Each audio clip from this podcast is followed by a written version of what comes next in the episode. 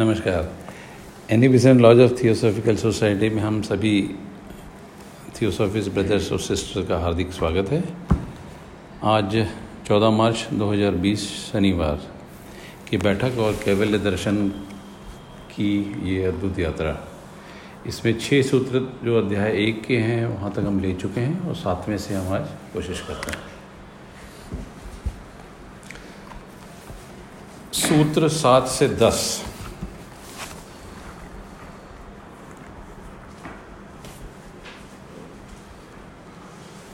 सूत्र कहता है कि चित्त में अहंकार के प्रकट होने पर उसकी 5 अभिव्यक्तियां होती हैं, अर्थात पंच तत्व बनते हैं। पेज नंबर 34, ठीक है। चित्त में अहंकार के प्रकट होने पर उसकी 5 अभिव्यक्तियां होती हैं, अर्थात पंच तत्व बनते हैं।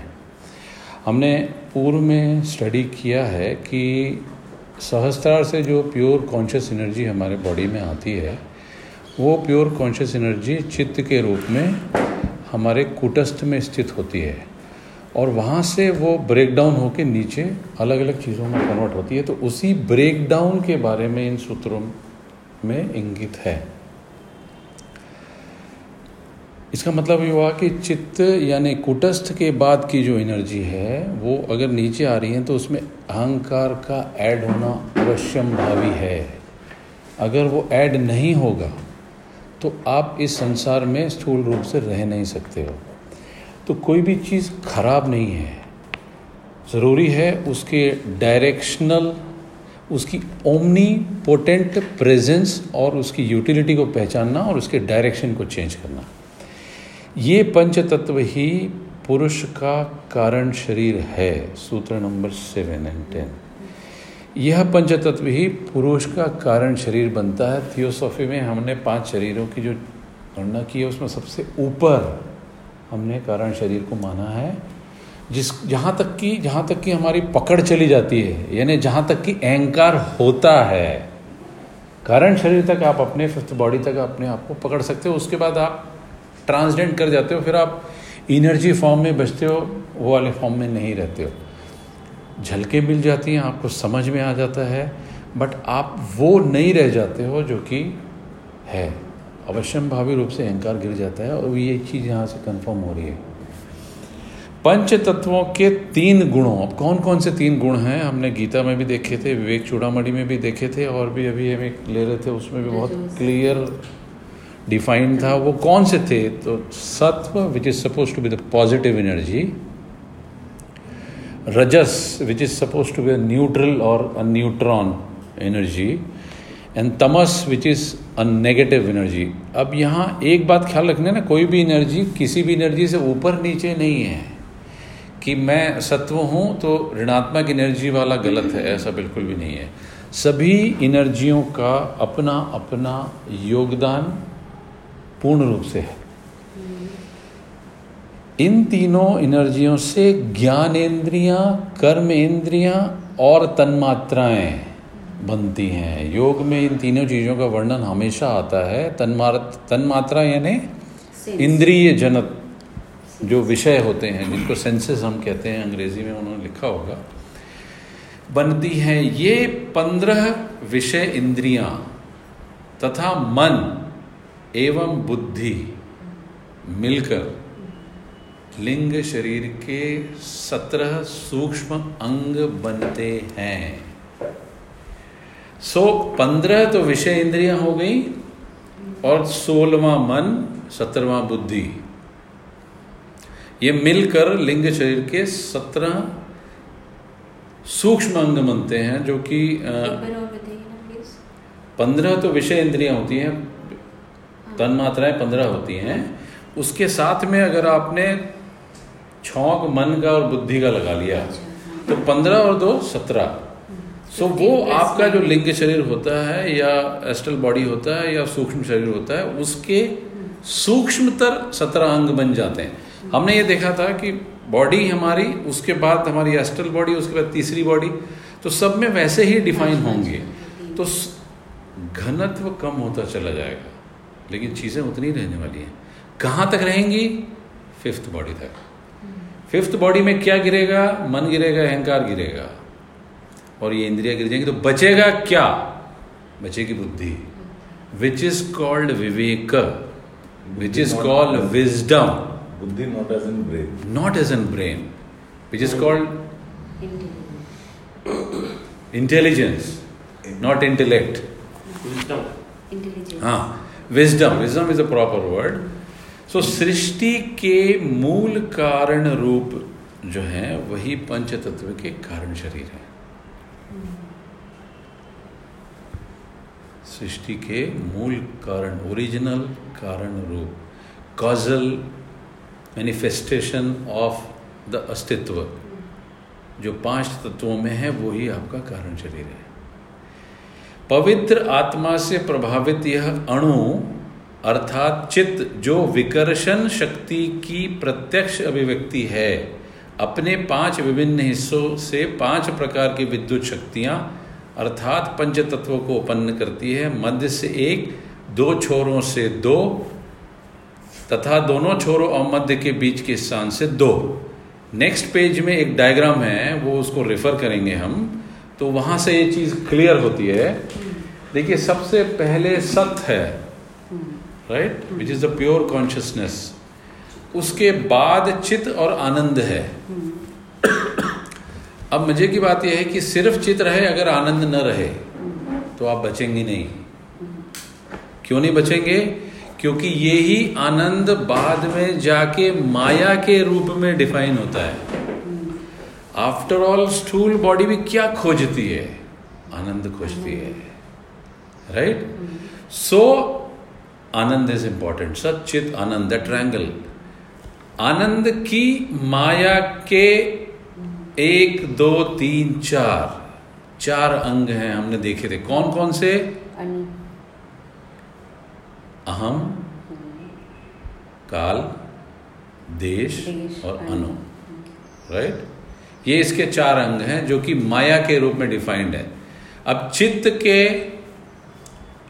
जो कि कूटस्थ चैतन्य में स्थित है, जो कि ईश्वर का पुत्र भी कहा जाता है, जो कि होली घोस्ट भी कहा जाता है, जो कि पुरुष भी कहा जाता है, वो जीवात्मा के रूप में आपके कूटस्थ में विद्यमान है।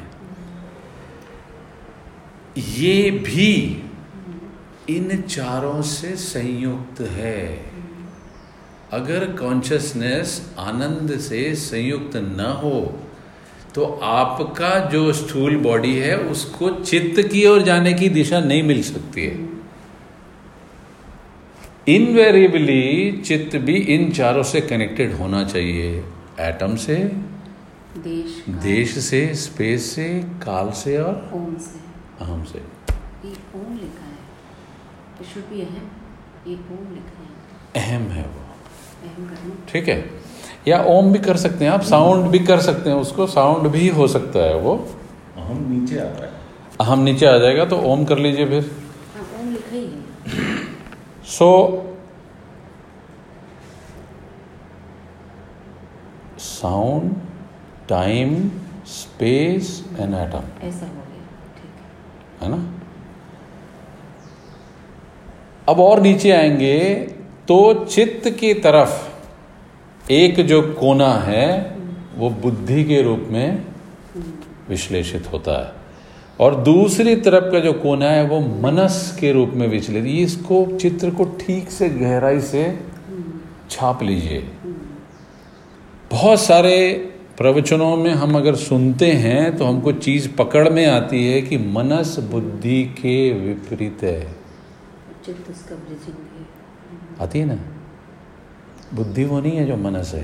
यहाँ पर एकदम ठीक क्लियरली डिफाइन। युक्तेश्वर जी को कोटि कोटि धन्यवाद है, इतना सरल जो उन्होंने डिफाइन कर दिया है। एक तरफ बुद्धि, दूसरी तरफ मनस, मनस या मन। वहाँ से एक डॉटेड एरो निकला है जिसको कहते हैं विकर्षण। इस विकर्षण के बारे में वो कह रहे हैं। तो 5 विभिन्न हिस्सों से 5 प्रकार की विद्युत शक्तियां पंच तत्वों को उत्पन्न करती हैं। मध्य से एक, दोनों छोरों से दो और दोनों छोरों और मध्य के स्थान से दो, ठीक है। सर्वव्यापी प्रेम यानी पवित्र आत्मा के प्रभाव में इन 5 प्रकार की विद्युत शक्तियों को सत्य की ओर खींचे जाने से एक प्रकार का मैग्नेटिज्म उत्पन्न होता है, जिसको कहते हैं आकर्षण। पुरुष और नारी का आकर्षण नहीं है, दिस इज दैट प्योरेस्ट आकर्षण जिसको कि हमको आकर्षण बोलना चाहिए, बाकी सब विकर्षण है।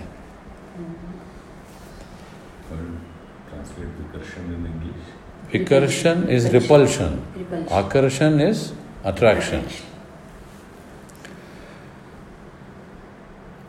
Thank you. सर्वव्यापी प्रेम के प्रभाव में इस प्रकार की 5 विद्युत शक्तियों को सत्य की ओर खींचे जाने से एक मैग्नेटिज्म उत्पन्न होता है, जिसे सत्व बुद्धि तत्व कह सकते हैं। इन 5 विद्युत शक्तियों को ही समस्त सृष्टि के सृजन के लिए कारणभूत मानी जाती हैं या मूल हैं, ठीक है। इन्हें पंच तत्व कहते हैं। इन्हें ही पुरुष या पुरुष पुत्र का कारण शरीर कहा जाता है, ठीक है। नाउ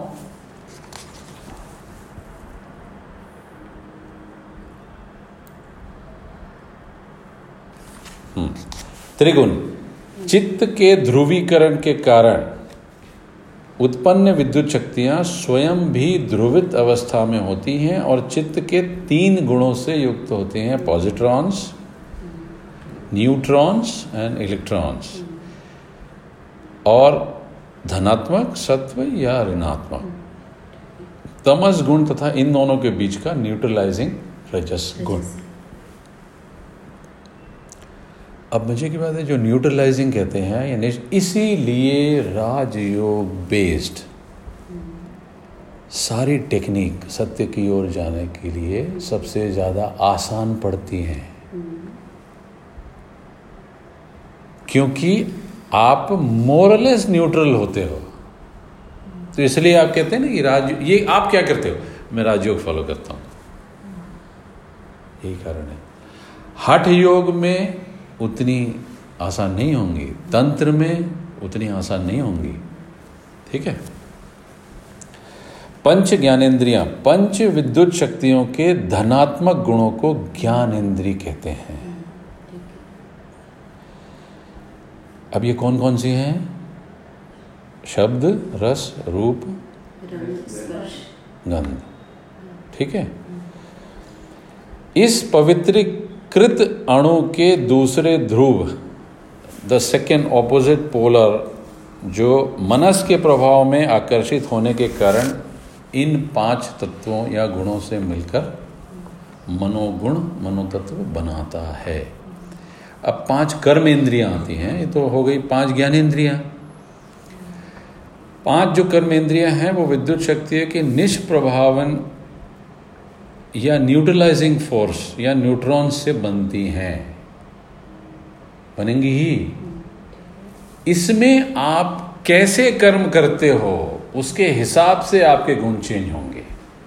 अगर आप ऐसे कर्म करते हो जो आपको तमस की ओर ले जाते हैं तो कर्म इंद्रियां का कोई उसमें रोल नहीं है, आपके गुणों का रोल है कि आप जैसे जैसे कर्म उनको बताते जा रहे हो वैसा करते जा रहे हो, आप उस साइड में चले जा रहे हो।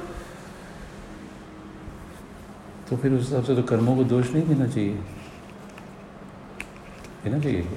सारा तो मन का खेल है, ये तो अपरेटस है, कर्मेंद्रिय जो है वो तो अपरेटस है। कर्म का बेस भी तो अंदर का डिसीजन है ना, ये कर्म करना है या नहीं करना है, बेस तो वो है। यस, ना कर्मों को गुण दिया जा सकता है, ना उनको दोषी ठहराया जा सकता है। विलीन हो गया शरीर में, पंच तत्व में विलीन हो गया शरीर, मतलब आपके स्थूल बॉडी जिन चीज़ों से बना है आपने उसको दे दिया, लेकिन हमको जो दिखाई देता है स्थूल वो तो एक तत्व है स्थूल।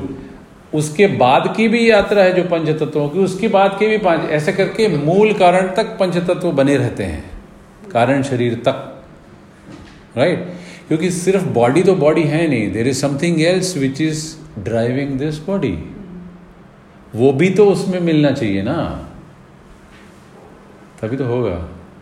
So the space should go to space, the earth should go to earth, the अग्नि शुड गो टू अग्नि, द प्राण शुड गो टू प्राण, एंड द आत्मा should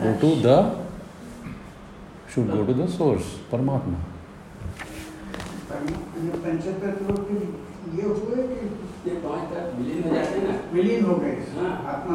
हाँ, ऐसे डिफाइन होता जा रहा है ना, ऐसा ब्रॉड होता जा रहा है. जैसे जैसे फैलोगे आप, वैसे वैसे आप गिरोगे, वैसे वैसे आप नीचे बैठोगे. जैसे जैसे चीज़ों को आप सकेलोगे, वैसे वैसे आप पिरामिड के रूप में ऊपर चलते चले जाते हो ना, कम होते चले जाते हैं हम.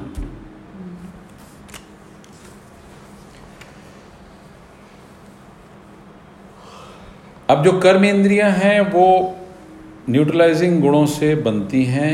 ये कौन कौन सी हैं कर्म इंद्रियां? सो द फर्स्ट इज मल निष्कासन, द सेकेंड इज प्रजनन जनरेशन, थर्ड इज मोशन पैर, फोर्थ इज कार्य क्षमता हॉर्स पावर हैंड्स,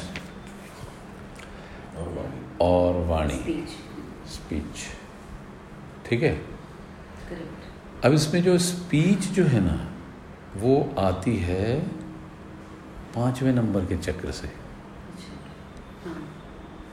आती है ना. सो उसका करस्पॉन्डिंग तत्व क्या है? विशुद्धि का करस्पॉन्डिंग तत्व नहीं, तत्व. चलिए थोड़ी देर बाद सोचिएगा, फिर अपने डेविएशन हो जाएगा. यह क्वेश्चन डाल दिया मेरे ख्याल में, रखिए. ये इंद्रियां पवित्रीकृत अणु, यानी कि 5 हमारी जो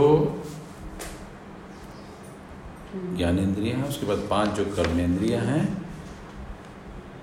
ये इंद्रियां पवित्रिक की तणु अर्थात चित्त की न्यूट्रलाइजिंग शक्ति की अभिव्यक्तियां हैं. इनसे प्राण शक्ति का शरीर बनता है. ठीक है. अब मजे की बात यह है कि ये पूरी की पूरी कर्म इंद्रियों की जो ड्राइविंग फोर्स है वो है आपका प्राण. इसीलिए अगर आप अपने प्राण पे काम करते हो, इसीलिए आप अगर अपने सांसों पे ठीक से काम करते हो, तो आपके कर्मास प्यूरिफाई होना शुरू हो जाते हैं. अवश्यम भावी है, होंगे ही, क्योंकि हर किसी के साथ उसके एस्ट्रल वाले अणु भी चिपके हुए हैं, संस्कार भी चिपके हुए हैं. इंद्रियों के कुछ बोरिंग तो नहीं हो रहा है ना? नहीं, नॉट एट ऑल, प्लीज.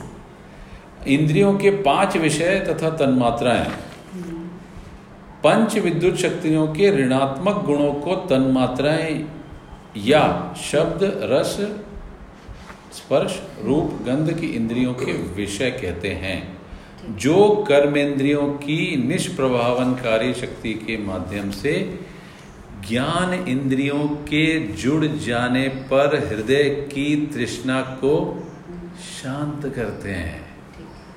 है ना गजब बात कि आज उसकी आवाज सुनी, हृदय प्रफुल्लित हो गया. आज मैंने छू लिया प्रभु को, हृदय प्रफुल्लित हो गया. ये कहाँ से ये फीडबैक आ रहा है? That feedback is this. Tanmatras, minute things, minute senses. Now, लिंग शरीर या सूक्ष्म शरीर. अब ये जो 15 गुण हैं एवं पवित्र आत्मा से प्रभावित गुणों के जो 2 ध्रुव हैं, कौन कौन से थे? मन एंड बुद्धि. से मिलकर ईश्वर पुत्र अर्थात पुरुष का लिंग या सूक्ष्म शरीर बनता है. हम सभी का सूक्ष्म शरीर हमारी बॉडी से 6 inch, 8 inch, 10 inch, 12 inch, 1.5 feet, 2 feet तक रहता है.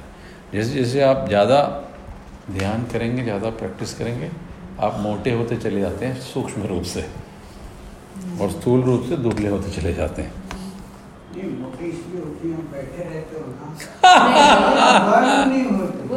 बेहतरीन. मैं किसी और इशारा कर रहा हूँ, मैं ये कह रहा हूँ कि अगर आप ठीक से सांस लेना शुरू करते हो और ठीक से काम करना अपने पे शुरू करते हो तो आपका कचरा झड़ता है। जब आपका कचरा झड़ता है तो आप दुबले होते हो, मोटे नहीं होते हो, लेकिन आपका ऑरा बढ़ता है। ऑरा का भी एक डायमेंशन है, तो वो आप इन जमा टोटल में देखोगे तो आप मोटे हो जाते हो, स्थूल में देखोगे तो दुबले हो जाते हो, ये कह रहा हूँ। अब अगर आप एब्डोमिनल ब्रीदिंग करते हैं और क्रिया की प्रैक्टिस करेंगे तो बाय डिफ़ॉल्ट थोड़ा सा आपका पेट बाहर आएगा क्योंकि आप एब्डोमिनल ब्रीदिंग कर रहे हैं, ठीक है।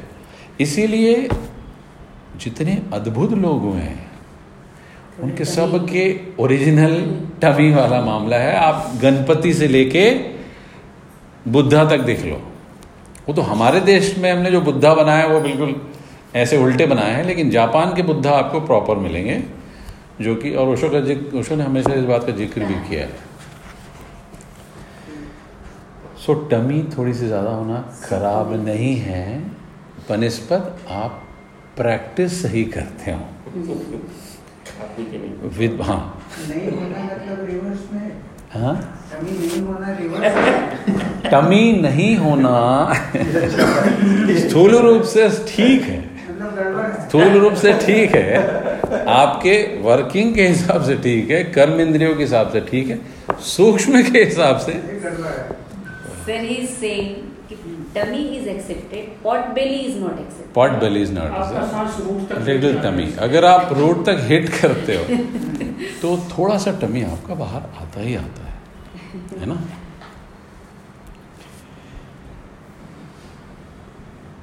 सो होलानी साहब,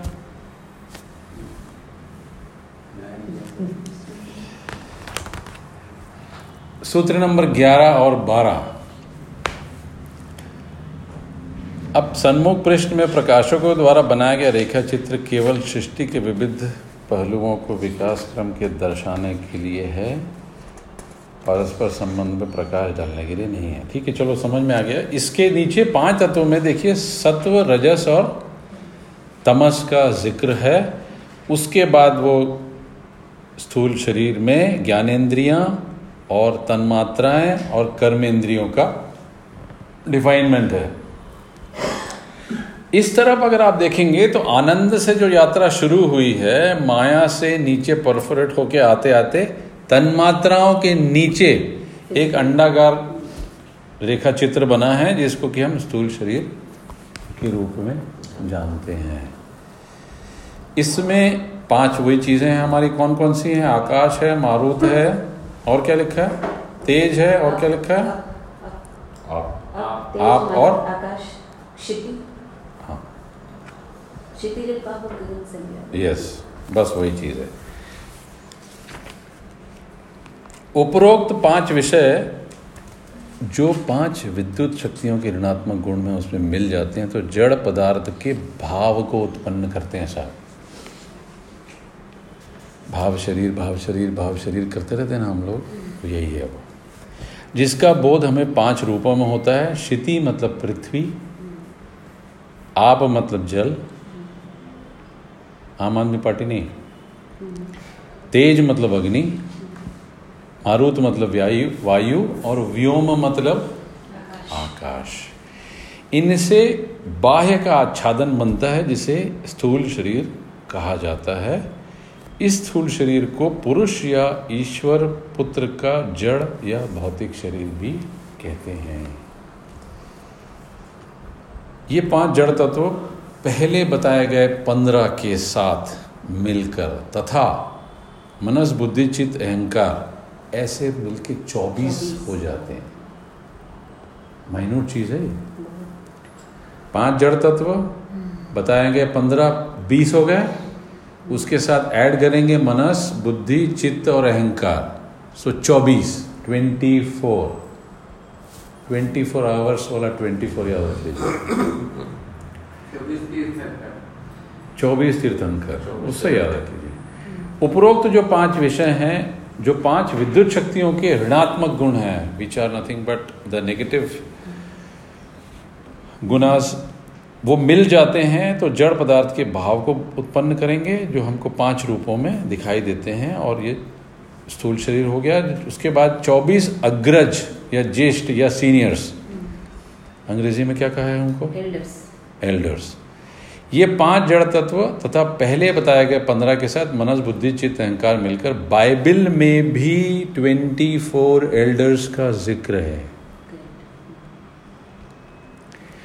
सो बाइबिल के यूहन्ना में जो सेंटेंस या सूत्र है 4.4, वो कहता है कि सिंहासन के इर्द गिर्द 24 आसन थे और उन आसनों पे मैंने 24 अग्रजों को विराजमान देखा।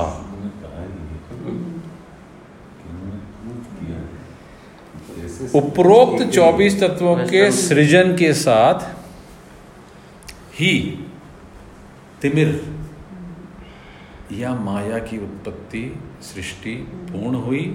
ये 24 तत्व और कुछ न होकर केवल अविद्या का उत्तरोत्तर विस्तार है। सब कुछ पढ़ाया हुआ पड़ा हुआ गुड़ गोबर हो गया, सब कुछ अविद्या है बोल रहे हैं। हाँ, 24 गुरु बताया, बिल्कुल सही। बहुत जगह है, बहुत जगह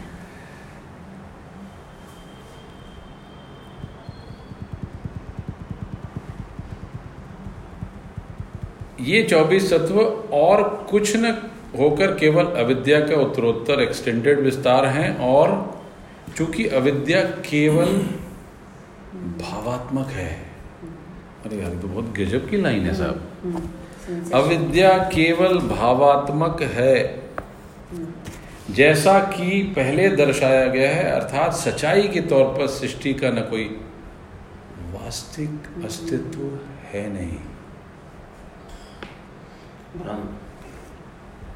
बल्कि यह तो परमपिता ईश्वर या शाश्वत तत्व की पृष्ठभूमि पर खेला गया भावों का खेल मात्र है।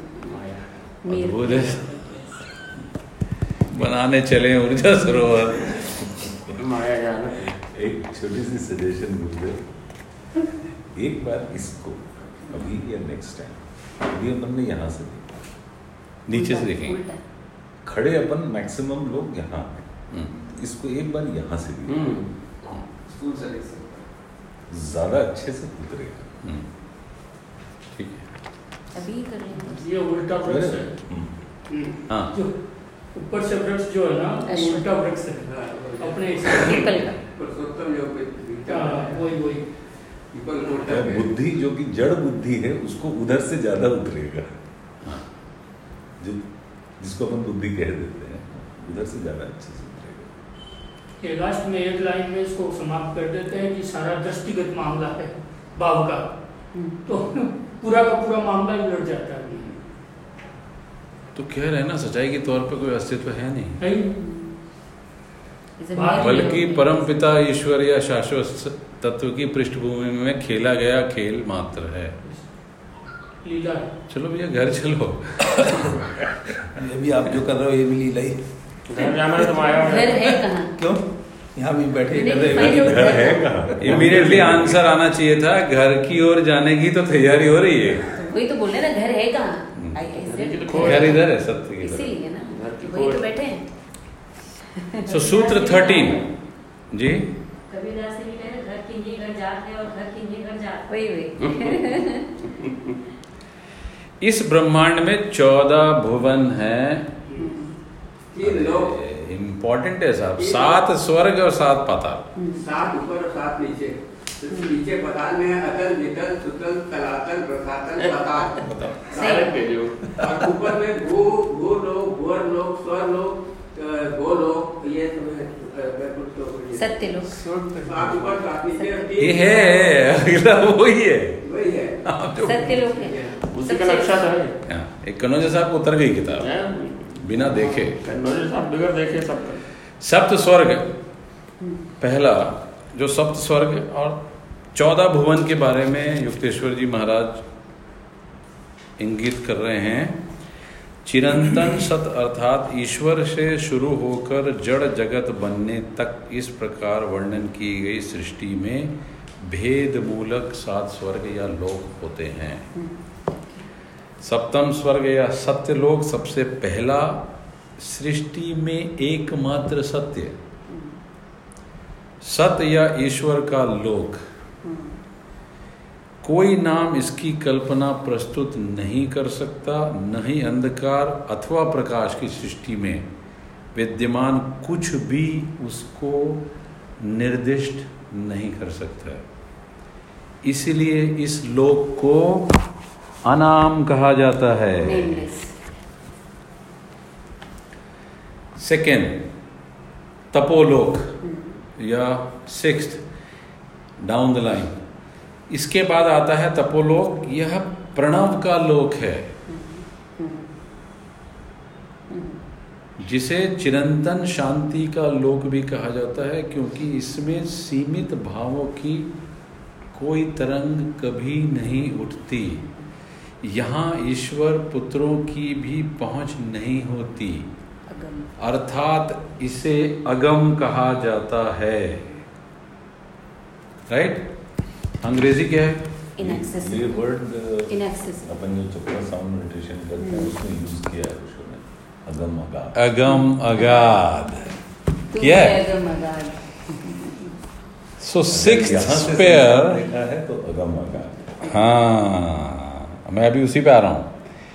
The next in order is तपोलोका, the sphere of the holy spirit, which is the eternal patience as it remains forever undisturbed by any limited idea, because it is not approachable even by the sons of God. As such, it is called agam and inaccessible. Right? यहाँ तक तो पहुँचने का मामला है, उसके बाद नहीं है। अब क्या कह रहे हैं? ये लोक जो है ये प्रणव का लोक है। So if you start practicing regard towards the soundless sound, if you start practicing and have your sadhana towards silence, then you will be able to listen that grand frequency. And that frequency will take you to a loka which is called Pranavka Loka. So above your this point, right? Above your this point is all this. यहाँ सब कुछ प्रकाश हो जाता है। उसके बाद का जो मामला है वो अद्भुत अहंकार है। उसके बाद का जो मामला है वो अगम है। So the fifth sphere or the पंचम स्वर्ग जनलोक, इसके बाद आता है जनलोक। यह ईश्वर के प्रतिबिंब अर्थात ईश्वर पुत्रों का लोक है। पृथक अस्तित्व की भावना यहीं पर उत्पन्न होती है। कहाँ पर उतार दिया आपने को? आज्ञा चक्र पे उतार दिया है। ठीक है? पृथक अस्तित्व की भावना मतलब रजस तमस और सत्व, जो जहाँ से टूट जाते हैं। माया अर्थात अंधकार की सृष्टि में जीने वाले किसी की भी समझ के पार होने के कारण इसे अलक्ष्य भी कहा जाता है। उसके बाद आता है महरलोक, द फोर्थ स्फीयर। यह अणु का लोक है। नो एटमाइजेशन स्टार्ट हो जाता है, जहाँ से अंधकार या माया की सृष्टि का प्रारंभ शुरू है, जिस पर ईश्वर का प्रतिबिंब पड़ता है। हमने पिछले उसमें लिया था, उसमें यूहन्ना का भी वो था कि जो दिव्य प्रकाश है वो सिंहासन पे पड़ता है और सिंहासन के बाद प्रतिबिंबों को रूप में नीचे, वो यही चीज़ है। वो केवल आध्यात्मिक और भौतिक सृष्टि के बीच की कड़ी ही एकमात्र रास्ता है, इसीलिए इसे दशम द्वार भी कहा जाता है। कौन सा वाला है Swami ji? Fourth number, right? Fourth का अंग्रेजी लेते हैं, Maharlok. Then comes the Maharlok, the sphere of atom, the beginning of the creation of darkness, Maya, upon which the spirit is reflected. Mm-hmm. This, the connecting link, is the only way between spiritual and material creation is called the door or the Dashamdwar. Darkness signifies Maya here. Why darkness signified Maya? Because actually you have to transcend Maya and go. So it is a better way of significantly saying that Maya is a darkness. It may not be. It depends आप कौन से तल पे हो, तो आपको ये नजर आएगी. जैसे जिसको समझ में आ गया कि प्रकाश क्या है, उसके लिए माया अंधकार है. जिसको समझ में नहीं आया, उसके लिए माया भी प्रकाश ही है अभी. बट सिंबोलिज्म तो वैसे ही होगा ना, सिंबोलिज्म तो वैसे ही होगा कि अगर आप ऊपर से उतर रहे हो तो डार्कनेस की ओर ही तो जा रहे हो. आप डार्कनेस की ओर भी जा रहे हो, मतलब माया की ओर जा रहे हो.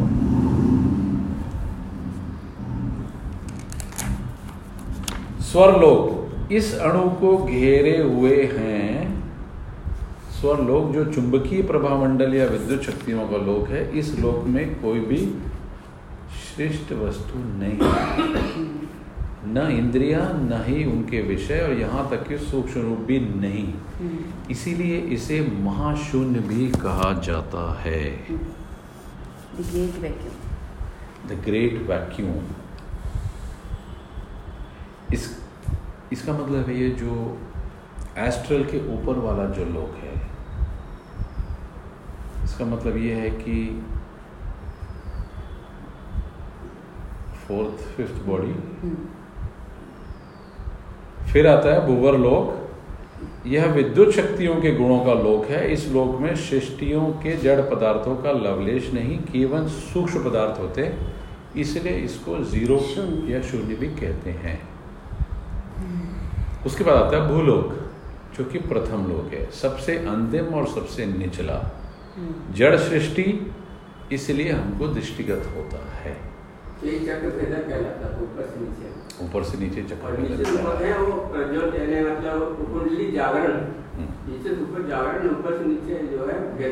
कन्वर्जेंस. साहब is the right track.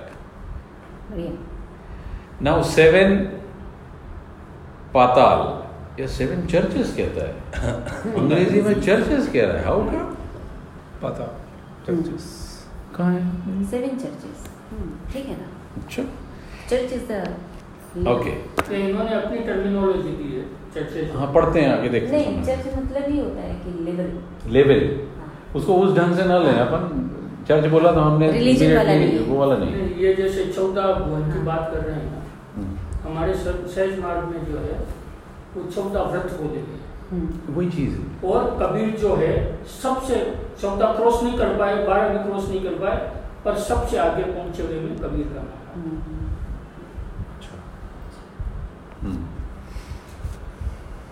Kabir साहब. जैसे ईश्वर ने मनुष्य को अपनी प्रतिमूर्ति स्वरूप बनाया, उसी प्रकार मनुष्य का शरीर भी सृष्टि की परिमूर्ति स्वरूप है. Correct. मनुष्य के स्थूल शरीर में भी 7 शक्ति स्थल हैं,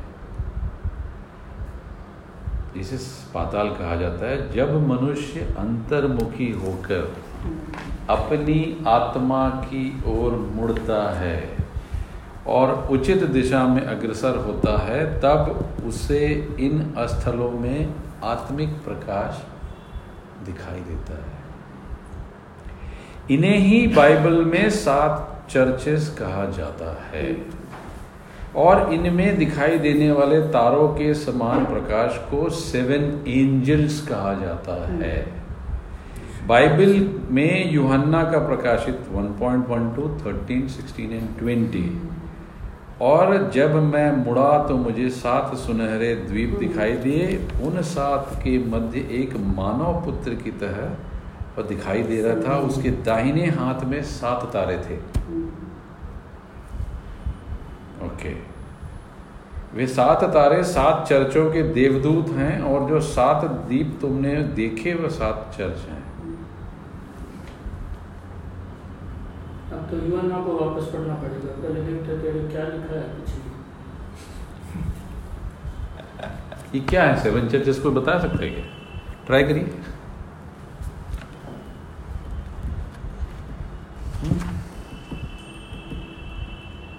चर्चेस तो लेवल ही है, सब तो पाताल, सब तो सात लेवल जो बोल रहा है, पाताल और स्वर्ग जो हम लोग बोल रहे हैं, उसी को तो देखिए। हम नहीं सोच पा रहे हैं, हमारा जड़ शरीर शुरू होता है यहाँ से।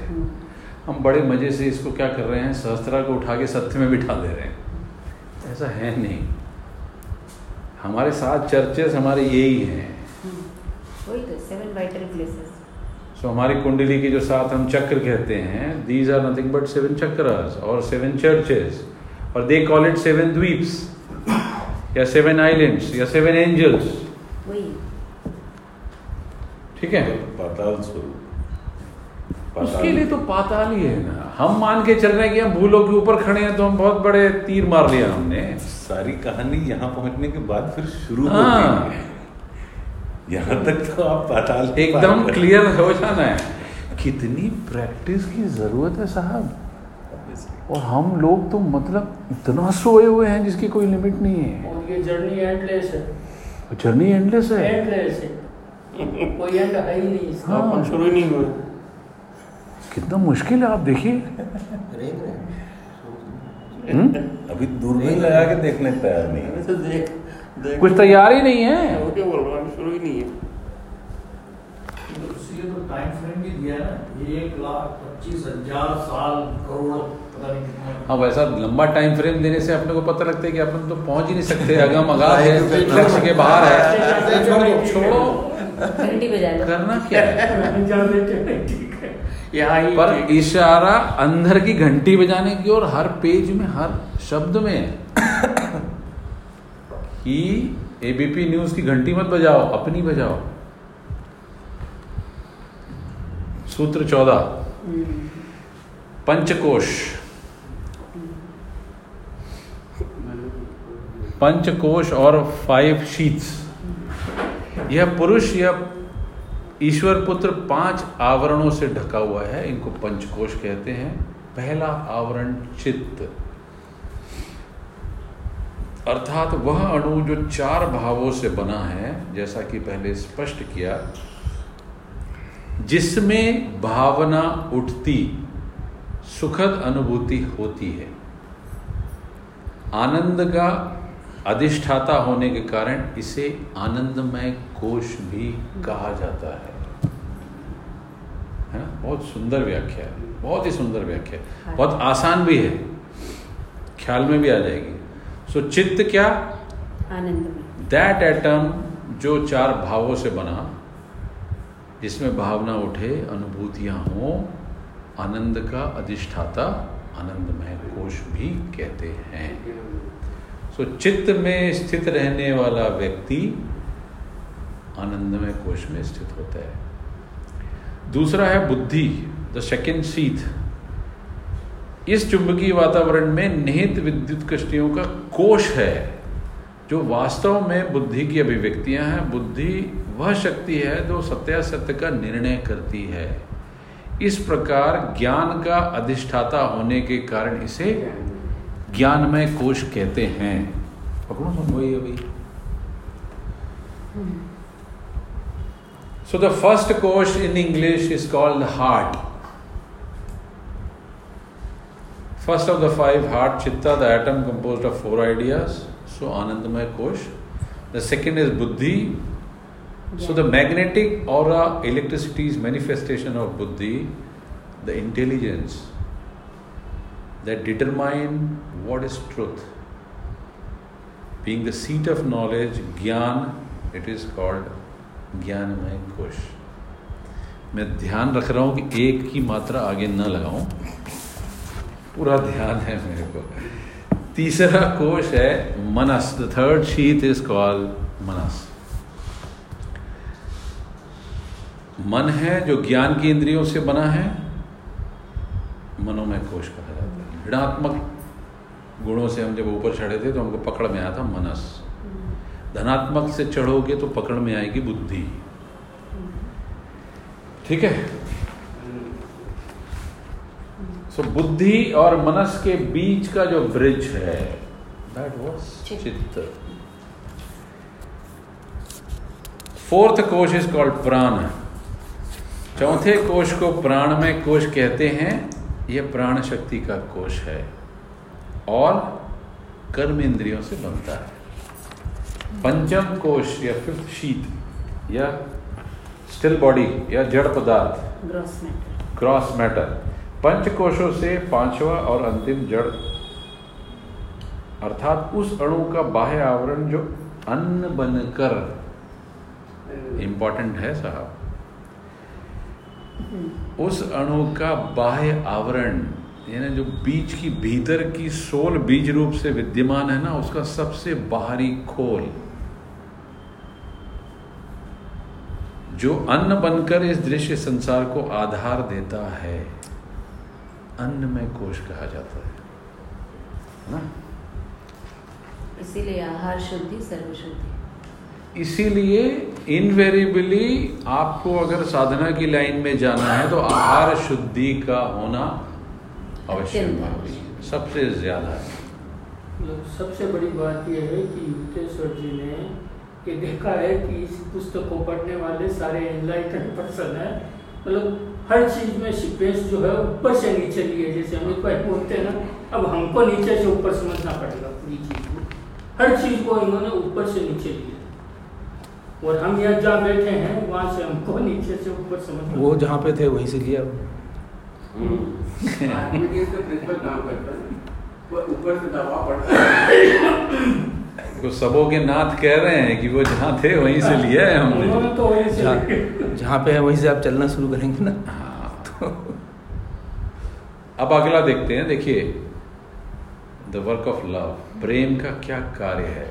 विकर्षण का कार्य अर्थात सर्वशक्तिमान सर्वज्ञ शक्ति की अभिव्यक्ति का कार्य पूर्ण होने के बाद आकर्षण। आकर्षण क्या था? चित्त में जो अधिष्ठित सर्वशक्तिमान सर्वज्ञ प्रेम है, उसको वो कहते हैं आकर्षण। का कार्य व्यक्त होना शुरू होता है। इस सर्वज्ञ प्रेम अर्थात आकर्षण शक्ति के प्रभाव में आकर अणु एक दूसरे की ओर खींचे चले जाते हैं और इस प्रकार आकाश तत्वीय, वायवीय, आग्नेय, तरल और स्थूल रूप लेते चले जाते हैं। It is nothing but the love of the supreme nature which out of his compassion and omnipotentness ऐसे डिफाइन होते हैं नीचे की ओर। तो जड़ जगत इस प्रकार, यह जगत, यह दृश्य जगत सूर्य, चंद्र, ग्रह और तारों से निर्मित होते हैं जिसे हम लोग सृष्टि का अचेतन जगत कहते हैं। दिखाई देता है लेकिन अचेतन जगत है। दिखाई देता है लेकिन सृष्टि का क्या है? अचेतन जगत है। So it is part of Maya. Next वनस्पति जगत। अभी थियोसॉफी बहुत मैच हो रही है। देखिए इस तरह जब सर्वज्ञ प्रेम का कार्य विकसित होगा तो अविद्या अर्थात सर्वशक्तिमान सर्वज्ञ शक्ति या माया अर्थात अंधकार का अंश का अब होता जा रहा क्रम विकास पीछे हटना आरंभ होता है। सबसे पहले अणु का बाह्य आवरण अर्थात अन्नमय कोश हट जाता है। उसके नीचे का प्राणमय कोश कार्य करना आरंभ होता है। इसे इंद्रियें जैव अवस्था में अणु एक दूसरे के साथ अधिक घनिष्ठता के साथ जुड़ जाते हैं और सृष्टि में वनस्पति जगत के रूप में प्रकट होते हैं, है ना। हमने वो जो बुक ली थी सीक्रेट डॉक्ट्रिन, उसमें भी यही वर्णन था। प्राणी जगत जब प्राणमय कोश पीछे हटेगा, अन्न में पीछे हटा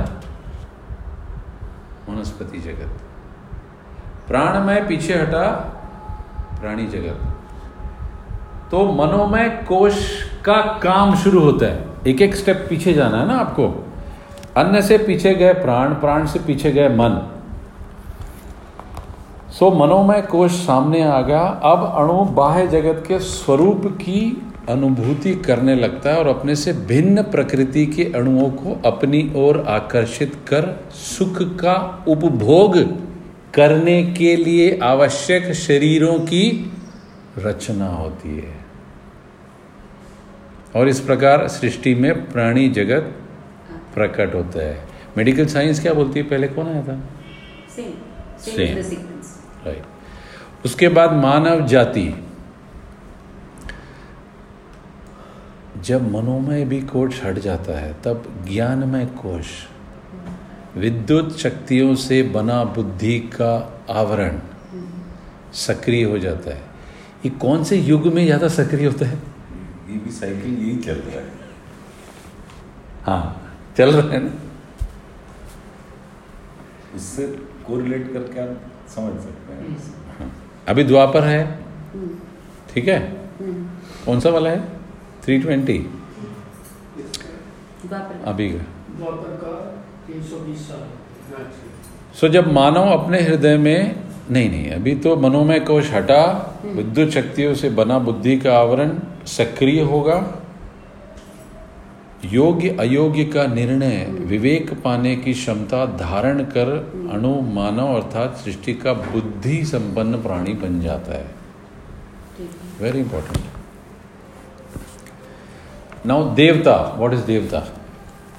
जब मानव अपने हृदय में ईश्वरत्व या सर्वशक्तिमान प्रेम को विकसित कर ज्ञानमय कोश को हटाने में सक्षम हो जाता है।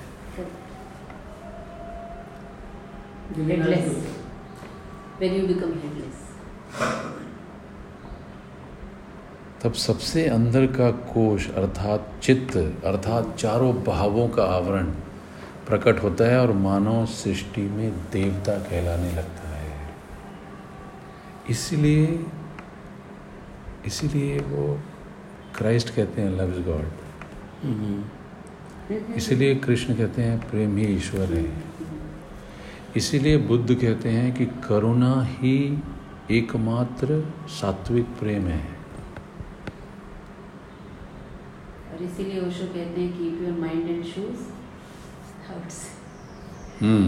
Put your mind and shoes outside.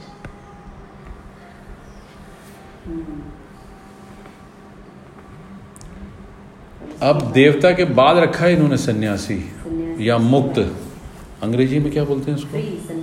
Free sannyasi. देवता को अंग्रेजी में कह रहे हैं एंजल। व्हेन मैन चीजों का अंग्रेजी है ही नहीं। कल्टिवेटिंग द डिवाइन स्पिरिट और omniscient love within his heart is able to withdraw his gyan कोश, देन द इनरमोस्ट शीत chitta, the heart composed of 4 ideas become manifest and the man is called the devata or the angel of the creation. The next is free or sannyasi. When the heart or innermost sheath is also withdrawn, there is no longer anything to keep man in bondage of this creation or the darkness or maya. He becomes free sannyasi, son of God, and enters into the creation of light. So उसे ईश्वर पुत्र या सन्यासी कहते हैं और प्रकाश की सृष्टि में प्रवेश कर जाता है। Son of God is Isa Masih. यहाँ पे थे, हाँ, है ना।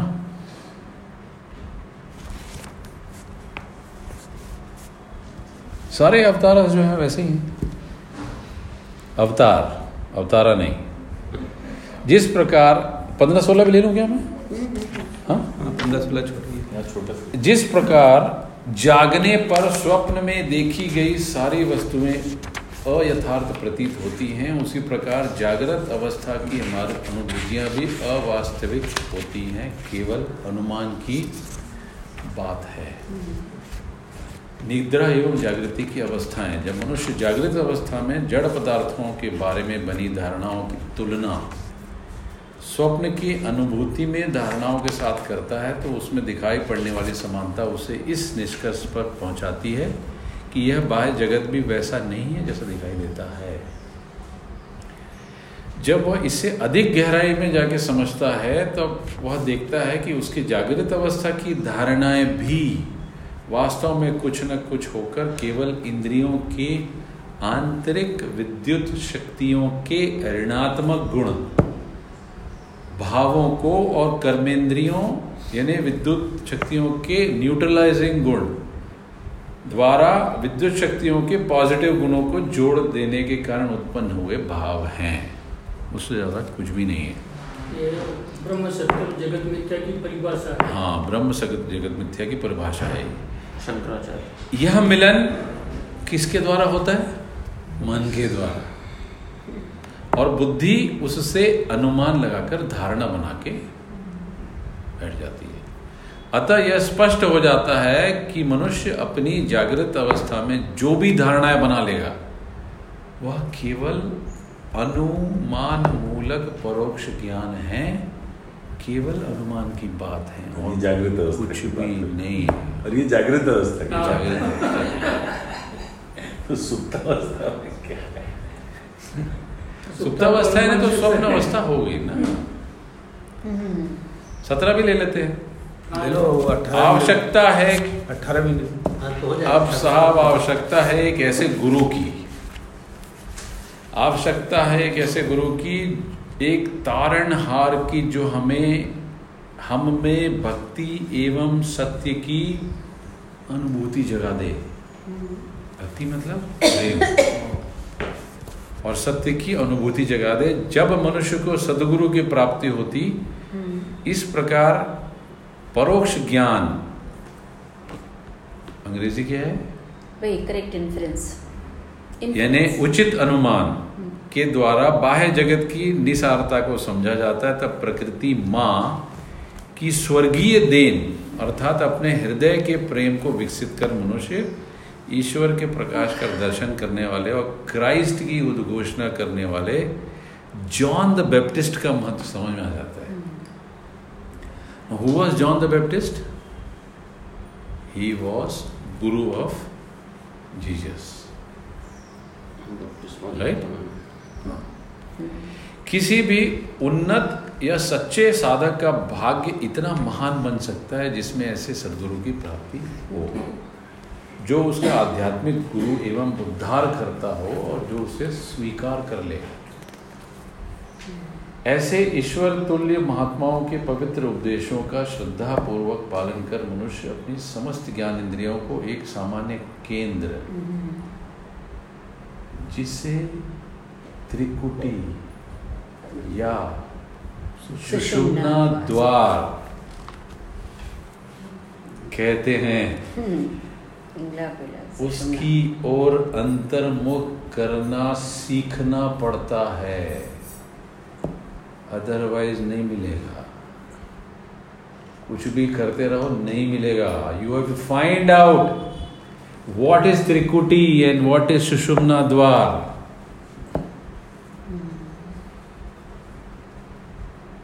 इसीलिए ऐसे मेडिटेशंस जो आपको उस दरवाजे की ओर का रास्ता दिखाते हों,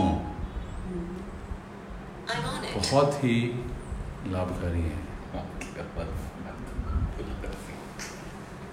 असली चीज को उठा लिया, देखो आप आईफोन ने भी उठा लिया होगा, वो सीरी है लेकिन वो सही चीज है। जैसे ही सुषुम्ना की बात हुई, खटाक से जग गई, ए सीरी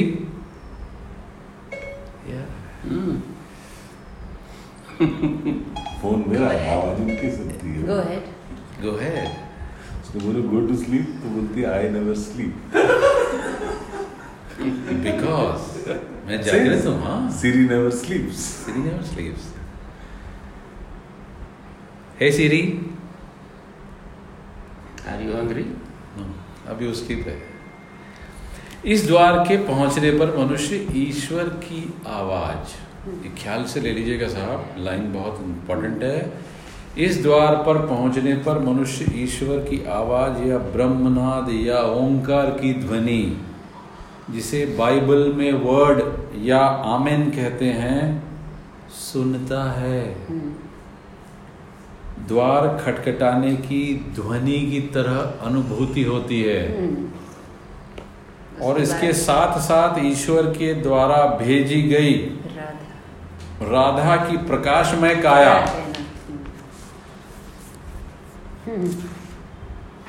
का दर्शन होता है, जिसे बाइबल में प्रतीकात्मक तौर पर ईश्वर का अग्रदूत अर्थात ईश्वर के पहले आने वाला जॉन द बैप्टिस्ट भी कहा जाता है। बाइबल में यूहन्ना का प्रकाशित वाक्य 3.14 एंड 1.6 एंड 8 एंड 23 वो क्या कहता है कि निष्ठावान, अंग्रेजी में कहा है These things सेथ द आमेन, निष्ठावान और सच्चा प्रतिष्ठाची तथा ईश्वर की सृष्टि का आरंभ रूप आमेन ये बातें कहता है। देखो मैं द्वार पर खड़ा हूँ और द्वार खटखटाता हूँ, यदि कोई मनुष्य मेरी इस आवाज को सुनकर द्वार खोल दे और मैं भीतर आकर उसके साथ भोजन करूंगा और मेरे साथ भोजन करेगा। क्या बात, राइट?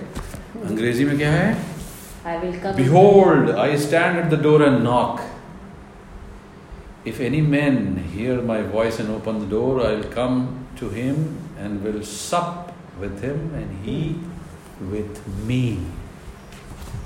भोजन का मतलब खाना नहीं है, भोजन का मतलब है एक हो जाना। इसका मतलब है सांसों के साथ एक हो जाना, इसका मतलब है सुरती में चले जाना, इसका मतलब है एक लय हो जाना। इसका मतलब है वो नहीं रह जाएगा, फिर वो रह जाता है। एक मनुष्य को ईश्वर ने भेजा था जिसका नाम था जॉन। वह स्वयं वह प्रकाश नहीं था, परंतु प्रकाश की उद्घोषणा करने के लिए भेजा गया था। उसने कहा, मैं बीहड़ों में भटक कर रोने वालों की आवाज हूँ, प्रभु के आने का। ओ माय गॉड, अरे बाप रे, ये कोई समझाएगा क्या इसको? It's very deep. प्रभु के आने का रास्ता प्रशस्त करो। माय गुडनेस, वो ये कह रहे हैं कि ईश्वर ने जो भेजा उसका नाम था जॉन। वो जॉन की भी ये हालत होगी कि भीड़ों में भटक रहा है, कोई मिलता नहीं है उसको, क्योंकि हम सब इतने सोए हुए हैं साहब, हम तैयार ही नहीं है, हम जाने के लिए तैयार नहीं है। वो उसकी व्यथा देखो, उसकी व्यथा देखो। वो कहता है कि मैं भीड़ों में भटक कर रोने वालों की आवाज हूं, प्रभु के आने का रास्ता खोलो। You open the door but we are not ready.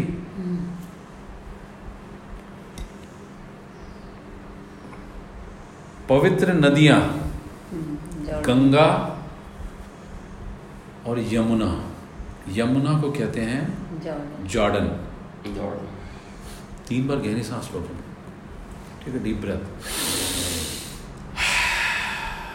जवाई बंद हो जाएगी। इस ध्वनि के अनूठे स्वरूप के कारण, इस ध्वनि के अनूठे स्वरूप के कारण जिसमें वह किसी अज्ञात उच्चतर क्षेत्र से बहती आकर स्थूल जगत में लुप्त होती किसी जलधारा के समान लगती, विभिन्न पंथों के अनेकों ने प्रतीकात्मक रूप से अपने अपने ग्रंथों में पवित्र नदियों का नाम दिया।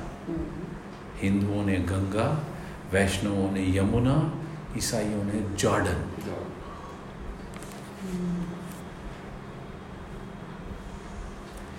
दूसरा जन्म, ब्रह्मांड के जीवनधार सच्चे प्रकाश के अस्तित्व में विश्वास हो जाने से मनुष्य अपने प्रकाश में शरीर के माध्यम से पवित्र ध्वनि की धारा में खिंच जाता है, अर्थात तल्लीन हो जाता है, या इस धारा में क्रिश्चियनिटी कहती है कि उसका बपतिस्मा हो जाता है, बैप्टिज्म हो जाता है। ट्रेडिशनल वाला बैप्टिज्म नहीं जो चर्च में अभी होता है। This is a very deep and unique and यह बपतिस्मा एक प्रकार से दूसरा जन्म है। जब आप किसी भी मेथड से अपने आप को समर्पित करके गुरु के सामने सन्यासी हो जाते हैं, दीक्षित हो जाते हैं, छोड़ देते हैं, शिष्य बन जाते हैं, तो आपका जो दूसरा जन्म होता है, अगर होता हो तो, दैट इज कॉल्ड द्विज या बैप्टिज्म। हाँ, जातिगत नहीं, भीतरगत।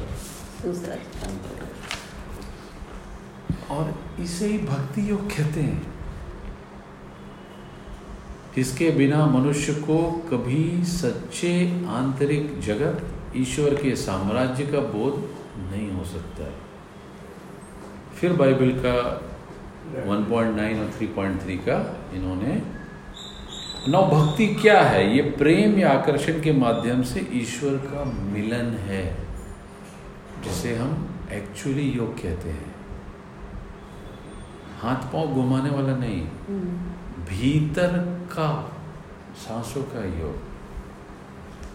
यह आकर्षण शक्ति मनुष्य को निरंतर ईश्वर के साम्राज्य की ओर खींचती है।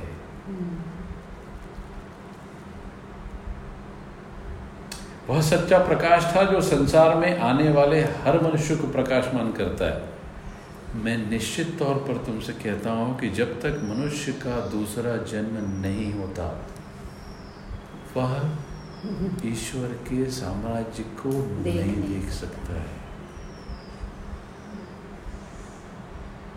पॉसिबल नहीं है। गुरु की खोज इतनी इम्पोर्टेंट है, खोजना इम्पोर्टेंट है, पूरा धैर्य इम्पोर्टेंट है, पकड़ेगा वही, लेकिन खोजना इम्पोर्टेंट है। सच्चा बोध is the only अपरोक्ष ज्ञान। अंग्रेजी में क्या है? नॉन रिलेटिव, नहीं, रियल कॉम्प्रिहेंशन। पहला जो था परोक्ष, वो क्या था? माया। इस अवस्था में मानव पुत्र को पश्चाताप होने लगता है और वह स्थूल जगत से विमुख होकर अपने ईश्वर तत्व सनातन सत्य की ओर वापस मुड़ता है।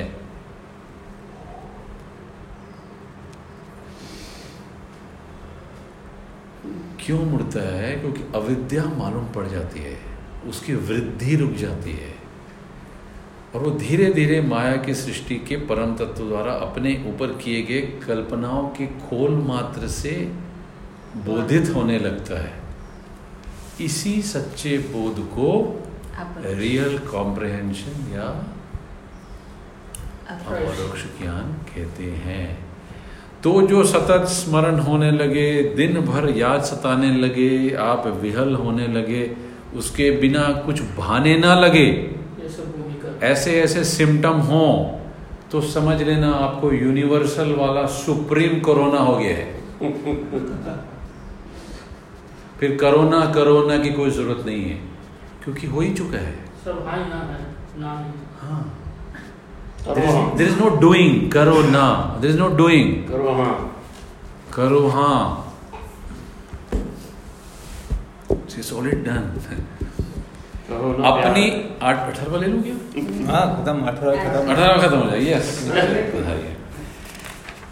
देखो समय भी आज रुका हुआ है। हाँ,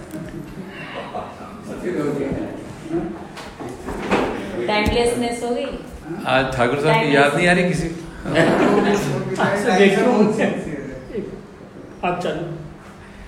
अपनी आत्मा को परमात्मा में देखने में ही कैवल्य प्राप्ति निहित है साहब। जबरदस्त सूत्र दे दिया उन्होंने कैवल्य दर्शन कि अपनी आत्मा को परमात्मा में देखने में ही कैवल्य प्राप्ति है, बाकी सब बेकार है। सन्यासी या क्राइस्ट या रियलाइज्ड पर्सन, जब अविद्या की सारी रचनाएं ध्वस्त हो जाएंगी, सारे आवरण हट जाएंगे, तब चित्त जो पूर्ण रूप से स्वच्छ एवं शुद्ध हो सकता है, आत्मिक प्रकाश को केवल प्रतिबिंबित नहीं करता बल्कि प्रत्यक्ष रूप से अभिव्यक्त करने लगता है।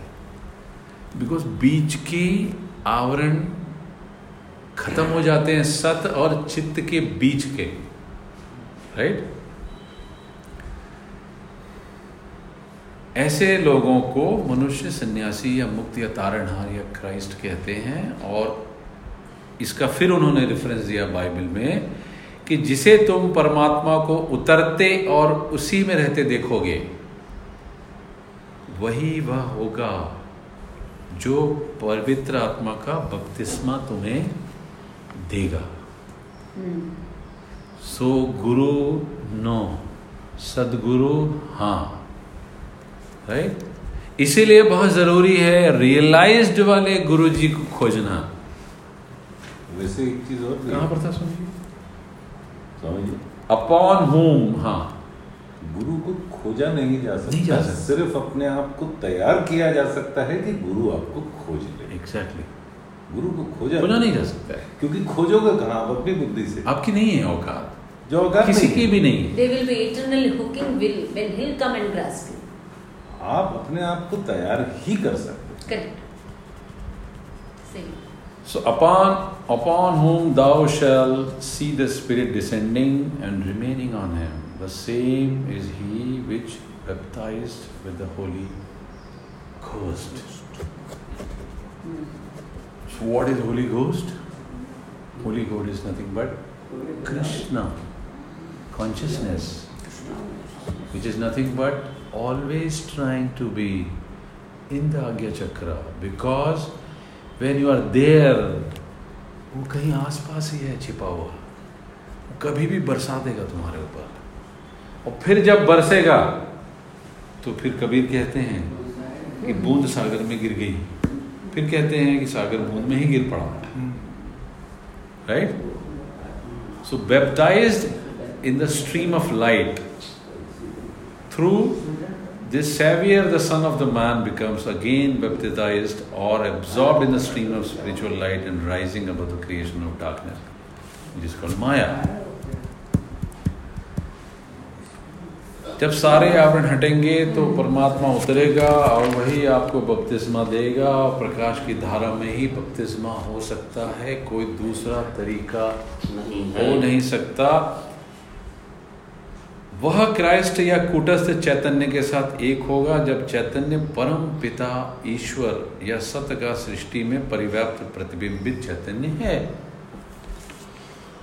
सो ब्रह्मांडीय स्पंदन शब्द या ओम में निहित है। मैं बार बार घूम फिर के आप लोगों से हमेशा ये गुजारिश करता हूँ कि जिन जिन को जो जो चीज़ पकड़ में आती है उसको ठीक से पकड़ लो साहब, उसी पे काम करिए तो ही बपतिस्मा हो सकता है। इस प्रकार वह अंधकार या माया अर्थात परम पिता से पृथक अस्तित्व के भ्रम से मुक्त होगा। जब बपतिस्मा मानव पुत्र द्वारा आत्मिक प्रकाश की धारा में लीन होगा या मनुष्य को मिलेगा तो मानव की सृष्टि माया की सृष्टि से ऊपर उठकर वह आत्मिक जगत में प्रवेश के लिए आदेशित होकर ईश्वर पुत्र के साथ एक हो जाता है। जैसे नाजरत का भी एक जिक्र आता है बाइबल में, जैसे नाजरत के प्रभु यीशु हुए थे। इस अवस्था में पहुंचे हुए मनुष्य सदा सदा के लिए माया के बंधनों से मुक्त हो जाता है। नाजरत के प्रभु यीशु जीसस को ही तो कहा जाता है, जीसस ऑफ नाजरत, जीसस का कॉस्मिक वाइब्रेशन एक लजारस था। जैसे नाजरत कैसे आप लजारस, वही एक ही चीज़ है। इस अवस्था में पहुँचने पर मनुष्य सदा सदा के लिए मुक्त हो जाता है। इसमें फिर उन्होंने 1.12 और 3.15 का जिक्र किया यूहन्ना के जो सेइंग है उसमें, परंतु जिन जिन लोगों ने उसको स्वीकार किया उन सबको, यहाँ तक कि जो उसके नाम में विश्वास करते थे उनको भी ईश्वर पुत्र बनने की सामर्थ्य प्रदान करी। स्वीकार किया मतलब अपने आवरण खोले, स्वीकार किया मतलब तैयारी पूरी की, स्वीकार किया मतलब प्रणव की ओर चले, स्वीकार किया मतलब अंधकार से प्रकाश की ओर जाने की साधना में प्रवृत्त डेडिकेटेड रूप से हुए। मैं फिर से कहता हूँ, जब तक मनुष्य पानी से और परम तत्व से जन्म नहीं लेगा वह ईश्वर के साम्राज्य में कदापि प्रवेश नहीं करेगा। इसका क्या मतलब? Verily, verily, I say unto you, except a man he born of water and of the Spirit, he cannot enter into the kingdom of God. Right? What is this? मनुष्य जन्म में नहीं आएगा तब तक जन्म में। कौन से और इशारा है? थोड़ी देर पहले सीरी ने आवाज लगाई थी, बात की थी सुषुम्ना के द्वार की। जब सुषुम्ना is nothing but three sheath layer, जिसको कि हम नाड़ी में सूर्य और चंद्र और सुषुम्ना कहते हैं। सुषुम्ना, फिर उसके बाद चंद्र, फिर सूर्य। राइट? आप जिस भी ईड़ा पिंगला और ये जिस भी उससे जाते हैं, जिस भी उससे जाते हैं, पानी मतलब चंद्रमा, परम तत्व मतलब सूर्य। आपकी मर्जी है, आप जो पकड़ो उसी से जाके ही वो मिलेगा। वो कह रही आत्म बलिदान। जब मनुष्य का इस प्रकार आत्मिक जगत में प्रवेश कर ईश्वर पुत्र बन जाना होता है तो वह ब्रह्मांड में व्यक्त प्रकाश अर्थात प्रणव के प्रकाश को एक स्वयं पूर्ण अस्तित्व के रूप में जान लेता है। अपनी आत्मा को उस आमेन के प्रकाश के अंश पर टिके हुए भाव के रूप में पहचान लेता है। तब उस ईश्वर की उस वेदी पर पवित्र ओम के प्रकाश पर अपने आप को अर्पण कर देता है, बलिदान कर देता है, पृथक अस्तित्व की कल्पना को त्याग देता है और पूर्ण में मिलकर स्वयं पूर्ण बन जाता है। कैवल्य या साजुता, व्हाट इज दैट? कैवल्य या यूनिफिकेशन। सो परमात्मा इस प्रकार परमपिता ईश्वर की ब्रह्मांड में व्याप्त पवित्र आत्मा के साथ एक हो जाने पर वह परम तत्व सत के साथ एक हो जाता है। इस परम तत्व सत की साथ आत्मा की एकात्म को कैवल्य कहते हैं।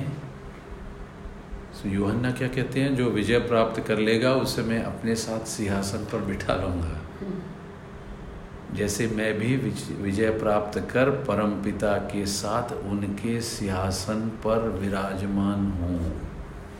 ये आज का हमारा अध्याय यही हम रोकते हैं। नेक्स्ट अध्याय 2 हम अभिष्ट के रूप में लेंगे। धन्यवाद।